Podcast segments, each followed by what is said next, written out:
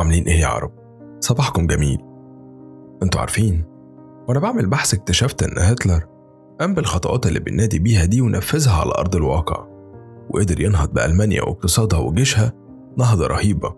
هتلر اللي هو أخواتنا البعضة بيكرهوه ووزاته على العالم كله على حس اللي عمله فيهم.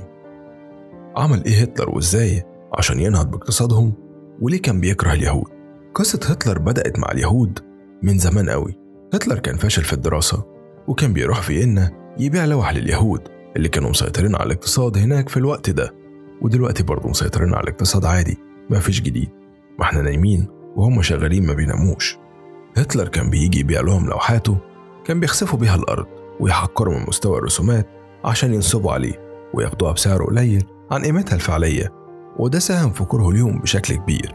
ويجي وفاة والدته كارلا يزود على كرهه ليهم كره تاني.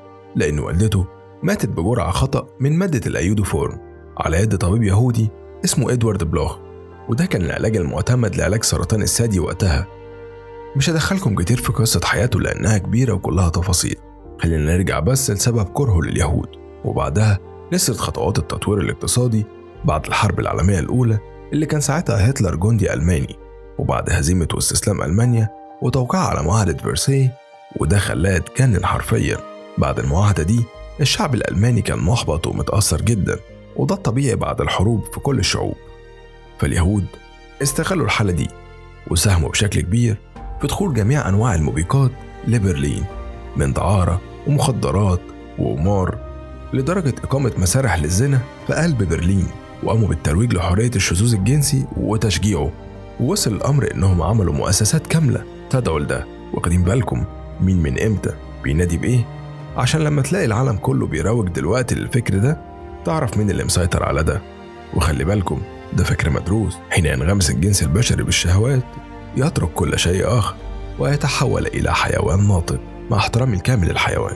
بفضل اليهود لحد دلوقتي برلين متصدرة قائمة اللهو والموبقات على مستوى العالم واسمها مدينة الخطيئة ده غير إنهم كانوا موقفين حال البنوك تماما بسبب شغل الربا بتاعهم. كل ده خلى هتلر مش طايقهم وكرهه ليهم بيزيد يوم عن يوم.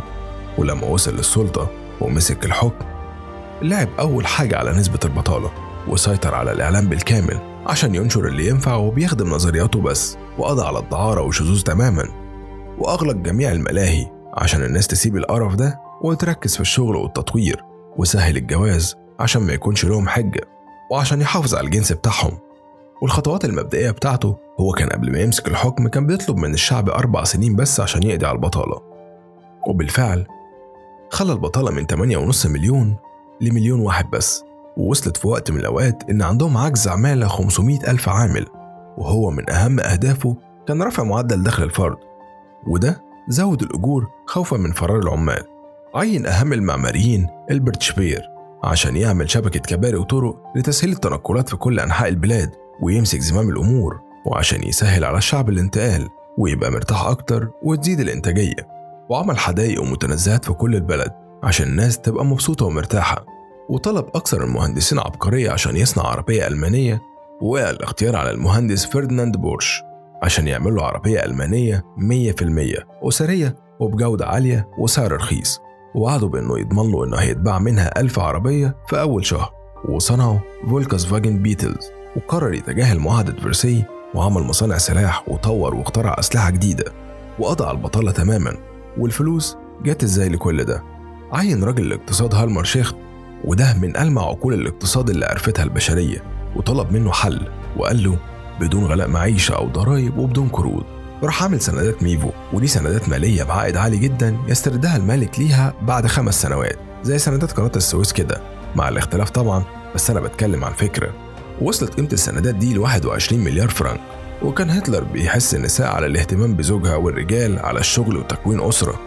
طبعا الشعب بقى منتج وقلت الجريمة والسرقات بشكل ملحوظ لأنهم اتحولوا جذريا لمنتجين. وما عندهمش وقت لأي شيء ياخدهم لورا أو للقاع بمعنى أصح. ومعدل وفيات الأطفال قل لأن الست كان دورها الأهم بيتها. وده خلى السيدات تزود اهتمامها بنفسها قلت الدهارة والمواليد زادت وبدأت ألمانيا في الانطلاق الاقتصادي. بس نزعته العسكرية ومشاكله النفسية خلته فريسة سهلة للتكالب عليه. شايفين قدر يعمل إيه بالاعتماد على نفسه؟ والله نقدر نطبق النماذج دي مع التعديل عليها والوصول لأهداف بنحلم بيها دايما. لازم نصدق إننا نقدر. إحنا عندنا ثروات طبيعية كتير ربنا أنعم علينا بيها مش عندهم. وإلا ما كناش هنبقى دايما مطمع للاستعمار على مدار كل العصور دي. محتاجين نؤمن بنفسينا ونسعى وبإذن الله النجاح طريقنا.